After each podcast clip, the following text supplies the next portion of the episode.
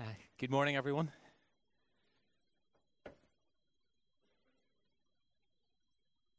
Uh, alcohol,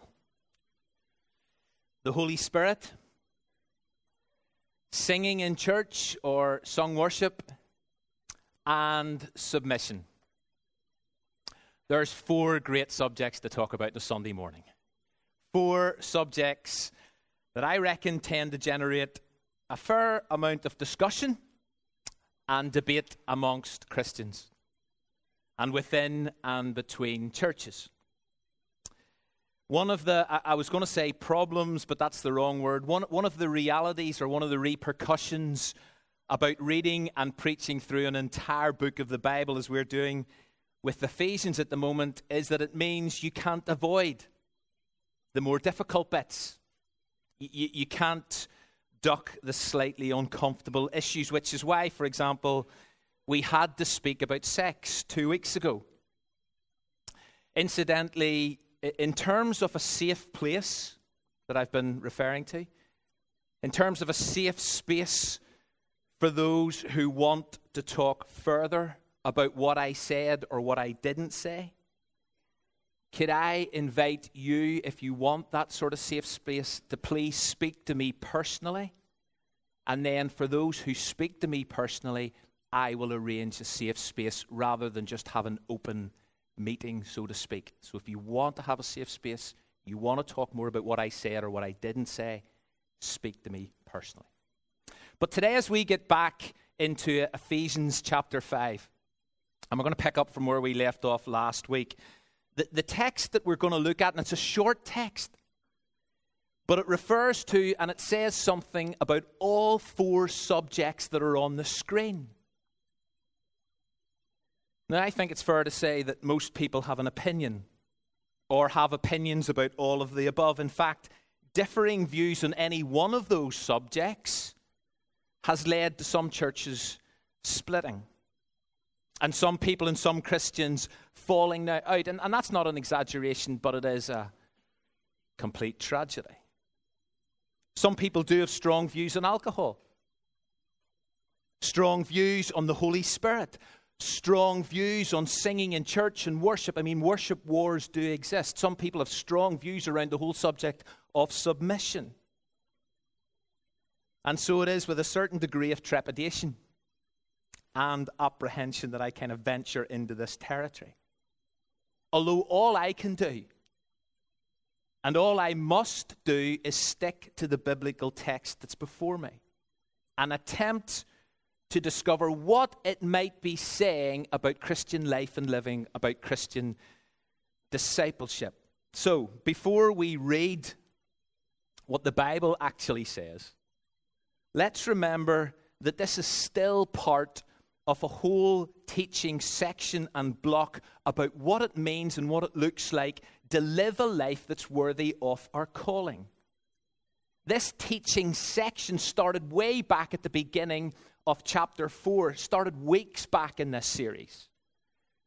Remember, Paul spent the first three chapters of his letter clarifying Christian identity, confirming who the Christian saints in Ephesus were, who we are. Why? Because of Jesus. Because of God's immense and lavish and amazing grace, as Sarah has so helpfully reminded us about this morning. And so, because of Jesus and because of God's immense, amazing, and lavish grace, we are saints and we are chosen and we are adopted and we are children of God and we are saved and we are sealed and we are forgiven and we are redeemed and we are God's workmanship. We are seated with Christ, we're raised up with Christ. All of those things is true because of Jesus and because of God's grace. And so, as Paul begins the second half of the letter, he urges all of us to live in a manner worthy of our true identity, worthy of who we are. And so, what he does from verse 1 of chapter 4 right through chapters 4 and chapters 5 is he tells us what we should be doing and what we shouldn't be doing, what we should be wearing, what we shouldn't be wearing, what we need to put on, and what we need to take off. And so, what we've been doing now for a number of weeks is we have been kind of compiling, if you like, a dress code. And as Sarah said at the start, please, if, if you weren't here last week, hear this. What I'm not trying to do is give you or share a catalogue of do's and don'ts in order to earn God's favor or to avoid God coming down on you like a ton of bricks. This is about discovering the Father's heart for his kids. The reason we're called to walk this way is because we belong. It's because we are sons and daughters of Almighty God. So Paul writes at the beginning of chapter 5 imitate God as his dearly beloved children. Imitate God not to be his dearly beloved children, but because you are his dearly beloved children. And as children of a father who knows what's best for us, who wants what's best for us, he says, Listen, here's what I want you to pursue, here's what I want you to avoid. God tells us that if you do certain things, they're going to damage you, they're going to damage others. Whereas if you do other things, they're going to develop you, they're going to disciple you. Through doing these things, you'll discover life in all its fullness. So here's a list of what we're to take off. Here's a list of what not to wear lying, uncontrolled anger, unwholesome talk, stealing, bitterness, rage, harsh words, slander, sexual immorality, impurity, greed, obscenity, foolish talk, coarse joking, taking part in unfruitful deeds, listening to empty words. And here's what the put I, I know that whole list wasn't on the screen, I didn't have room. But here's what we have to put on. Here's what we should wear. Here's what we should do speak truth, do honest work, be generous, be kind, be compassionate, be forgiving, imitate God, walk in love, live as children of light, discern what pleases God, and then do it.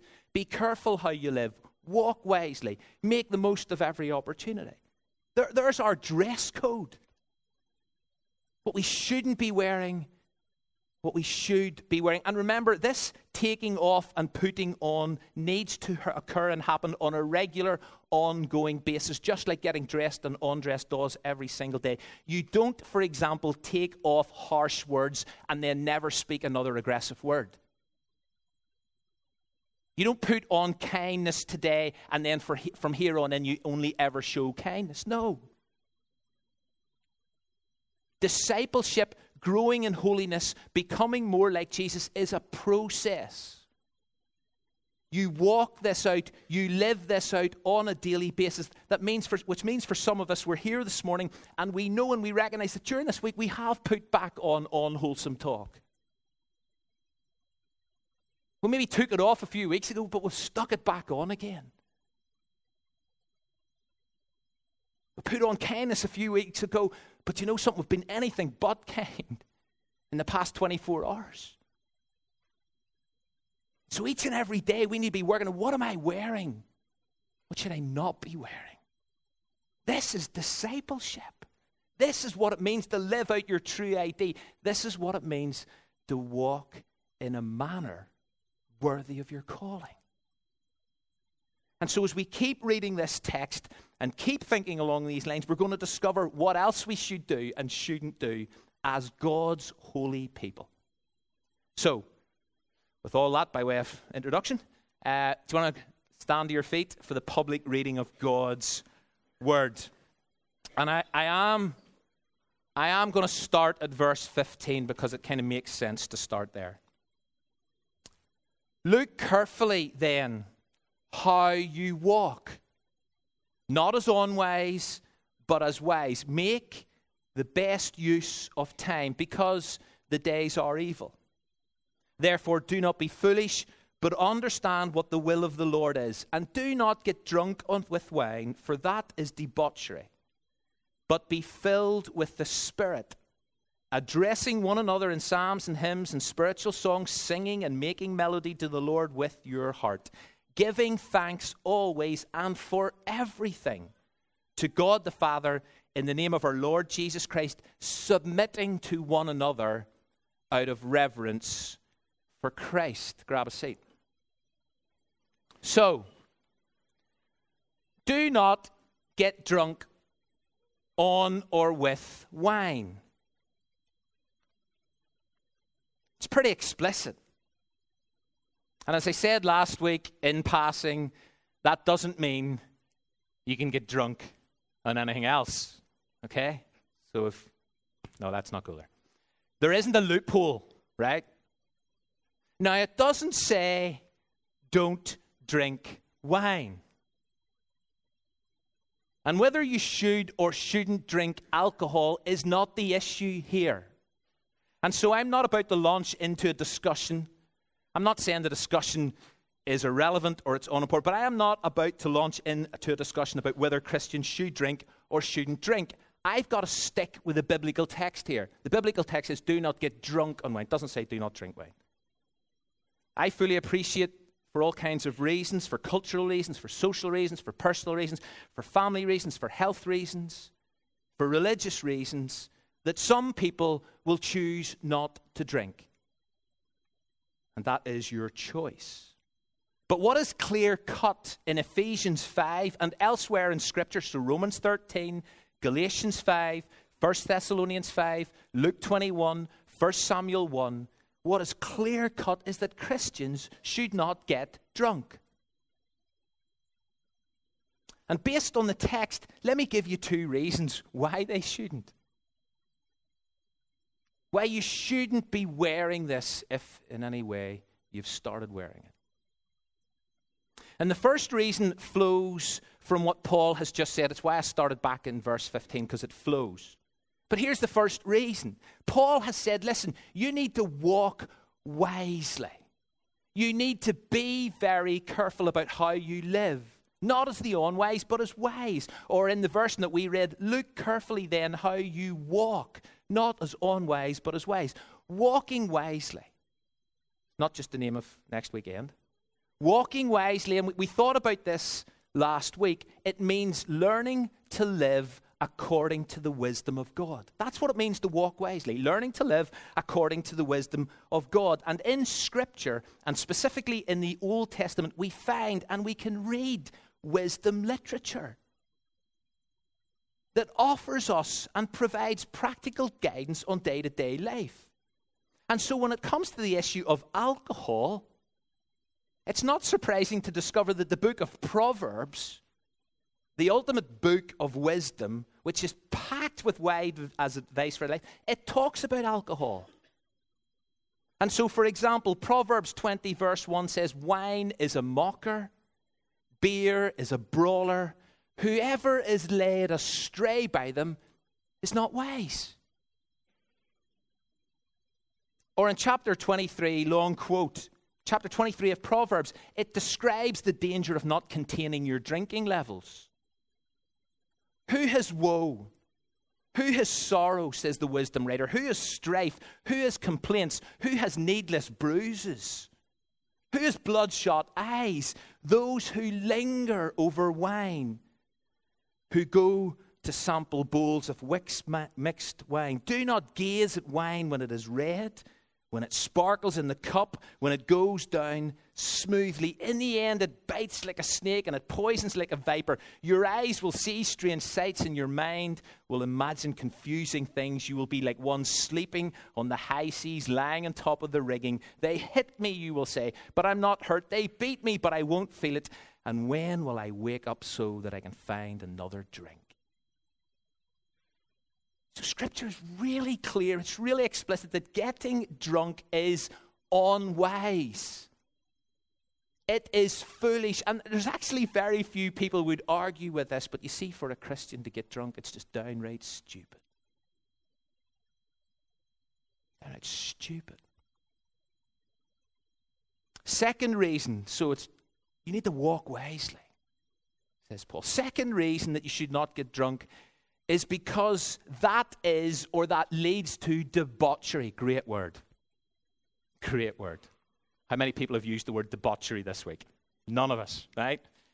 But the New Living Translation simply says, you see, getting drunk, it's just going to ruin your life. How many lives have been ruined in a drunken moment?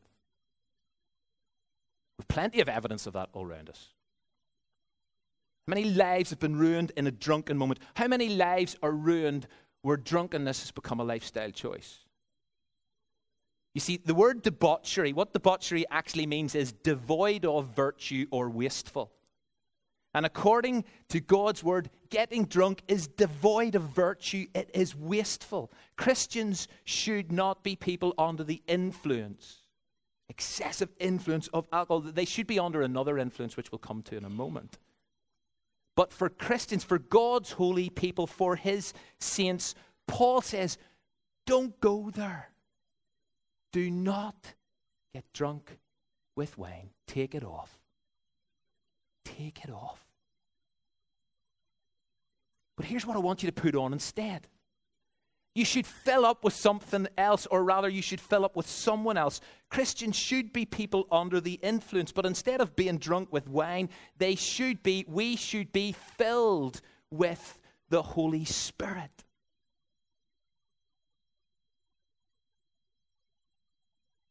Every Christian has the Holy Spirit in their lives. Every single Christian. He inhabits, He indwells. The moment we receive Christ, the moment we come to faith, the minute we start following Jesus, the moment we become a saint, the moment we're born again, whatever term you want to use, you receive at that moment, at that time, at that point, in that, pro- you receive the Holy Spirit. Back in chapter 1, we, we, we, discovered this. Let me remind you what we read together. And you also were included in Christ when you heard the message of truth, the gospel of your salvation. When you believed, you were marked in Jesus with a seal, the promised Holy Spirit. Every single Christian is indwelt by the Holy Spirit. Elsewhere, it teaches us in God's Word your bodies are temples of the Holy Spirit who is in you and whom you have received from God. So the Holy Spirit inhabits the life of every believer. But the need to be filled is a present command. Many of you know this.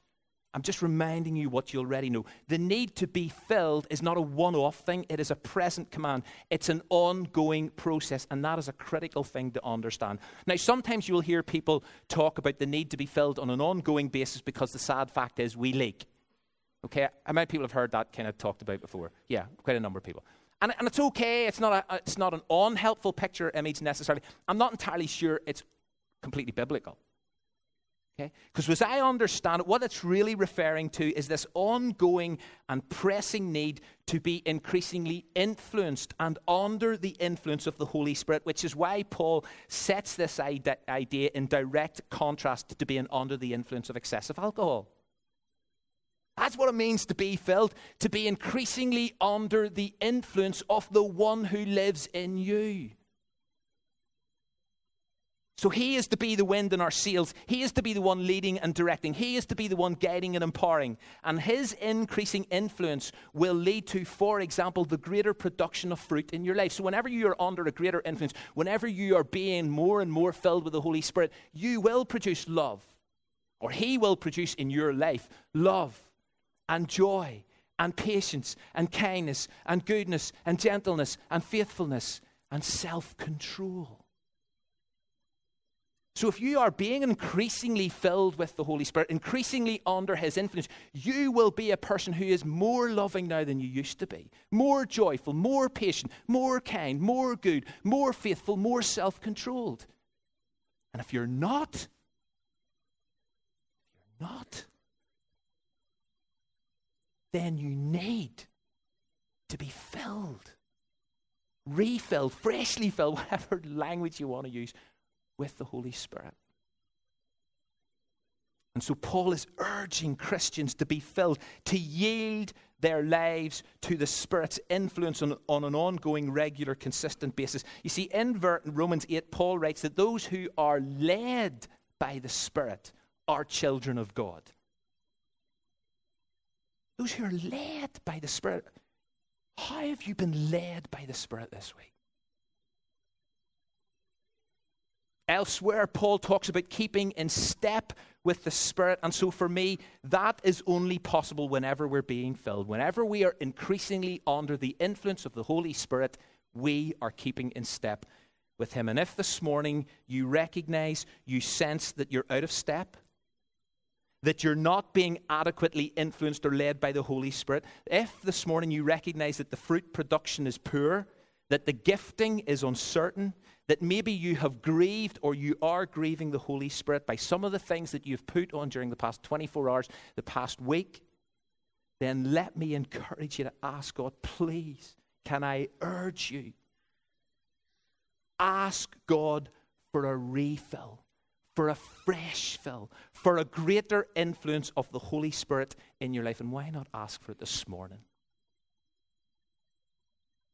Last week, make the best use of time. Make the most of every opportunity, says Paul. Now is an opportunity. Now is a chance for every single one of us this morning to say, God, I need to be filled with your Holy Spirit. I need Him to have a greater influence in my life. In the words I speak, the choices I make, and the decisions I take, in how I act and how I behave. Why not ask for it today?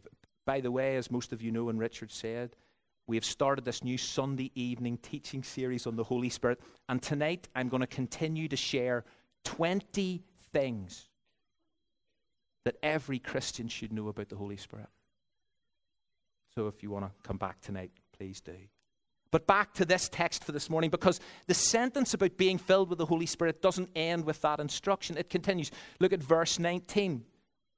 It says, Be filled with the Holy Spirit, addressing one another in psalms and hymns and spiritual songs, singing and making melody to the Lord with your heart, giving thanks always and for everything to God the Father in the name of the Lord Jesus Christ, submitting to one another out of reverence for Christ. There are two ways you can read this section. Again, some of you will know this. There's two ways you can read this section. The first is you can read this that the result of being filled with the Spirit is sung worship, thanksgiving, submission. That, that's the result of being filled with Spirit. That's not a bad way to look at this section. That's an okay way to look at this section. The other possibility, and I'm going to go with this one as we close this morning, the other way is that this is also how you are filled and increasingly filled with the Holy Spirit. So it can be read be filled with the Holy Spirit by means of sung worship, thanksgiving, and submission. So let me break that down, take each in turn as we close. You are filled with the Holy Spirit via speaking to one another with spiritual songs, hymns, and songs, and by singing and expressing your psalms in your heart to the Lord. And so, what Paul is saying here, do you know how you can be filled with the Holy Spirit? You're filled with the Holy Spirit whenever you sing your hearts out. And so the value of corporate worship is highlighted and stressed here. Paul is ref- clearly referring to people coming together. This is so important. He is clearly referring to people coming together to sing and to worship. We do this, says Paul, to one another. Now, I fully recognize, I fully appreciate that the primary recipient of our worship is and should be God. But you know something? There is a horizontal as well as a vertical dimension to this. It's as we sing together, it's as we join our voices in praising God that we encourage, we strengthen, we bless one another. And so, do you know what I want to do this morning? I actually want to challenge something I've often said. I am known to be wrong. And so I'm going to challenge something I've often said, because I've often said that our worship is for an audience of one. Ultimately, it is, but there is also something incredibly important about addressing one another in sung worship. We have got to verbalize our praise to one another. So let's choose to sing even if we don't like the musical form. The key issue here is that it's got to come, and this, this is, it's got to come, says Paul, from your heart. You see, if your heart's not in it, your voice has little or no chance. And so Jesus, on one occasion, made the point that it's out of the heart the mouth speaks. I want to say, and I don't think I'm pushing this too far, it's out of the heart the mouth sings. And if our hearts are right, if our hearts are full of praise, then we will sing, we should sing, even if we don't have a note in our head. Coming together and singing every Sunday or at any other time is vitally important. It's profoundly biblical, and it's one of the ways we are filled and we are increasingly influenced by the Holy Spirit. We're not just here for a sing song, we're here joining our voices together out of hearts full of praise singing psalms and hymns and spiritual songs to our God and to one another. The second means is via thanksgiving. Be filled, says verse 20, by always giving thanks for everything in the name of our Lord Jesus Christ, the God the Father. Do you know something? Constant gratitude to the Father for all that He has done in and through Jesus, as we have been remembering this, remembering this morning, should be a defining characteristic of every believer constant gratitude to the Father for what He has done for us in and through Jesus should be a defining characteristic of every believer. And it's how we're filled. Do you know, ingratitude or a tendency to complain and voice off contradicts the idea of always and for everything. Paul says, always and for everything be thankful. Do you see if we want to be filled, if we want to have a if we want the Holy Spirit to have a greater influence in our lives, then we need to take on board Paul's instructions and learn to be grateful. And finally, we are filled by submitting to one another in the fear of Christ. Really interesting the way that, that verse ends. So, this is about reverence. This is about respect. How we treat one another in Christian community is a core discipleship issue. Right back at the beginning of this teaching section, chapter 2, verse 4, we read, Be completely humble and gentle, be patient, and bear with one another in love. Be completely humble with one another, be gentle with one another, bear with one another. And here Paul develops and he adds to this by commending an attitude of mutual submission where Christians humbly consider others better than themselves. Where Christians say, Do you know something? I'm going to put you first, not me. That is biblical submission. You first. In humility, consider others better than yourselves. That is how you are filled with the Holy Spirit.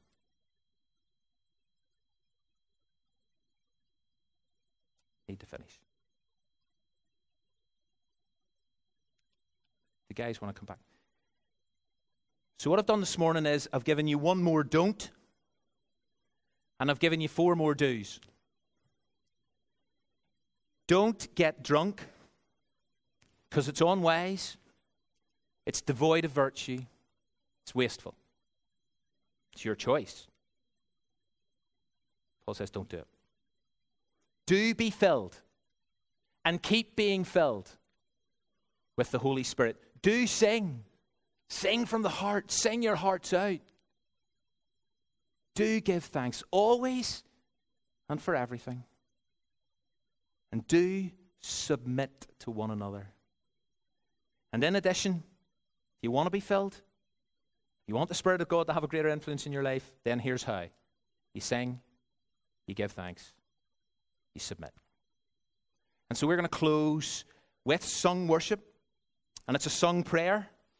And so, as I said earlier, if you recognize your need this morning for a fresh filling for the greater influence of the Holy Spirit in your life, then I'm going to invite you to use this time and use these words to ask for it. And remember what Jesus said how much more will your Father in heaven give the Holy Spirit to those who ask for it? Who ask for Him. And so this morning, I invite you to ask your Father, as His beloved children, for more. Spirit of the living God, fall afresh in me. Spirit of the living God, fall afresh in me. Melt me, mold me, Fill me, use me. Spirit of the living God, fall afresh in me. I'm going to uh, encourage us to remain seated for the first time. We'll stand for the second time. If you want to do something with your posture to indicate, God, I'm open. I want, Holy Spirit, I want you to come. I want you to fill me again. By all means, you do that. Whatever that looks like for you is absolutely fine. But above all, can I urge you? Be increasingly filled with the Spirit of God who lives in you, the same Spirit who raised Christ from the dead. Let's sing together.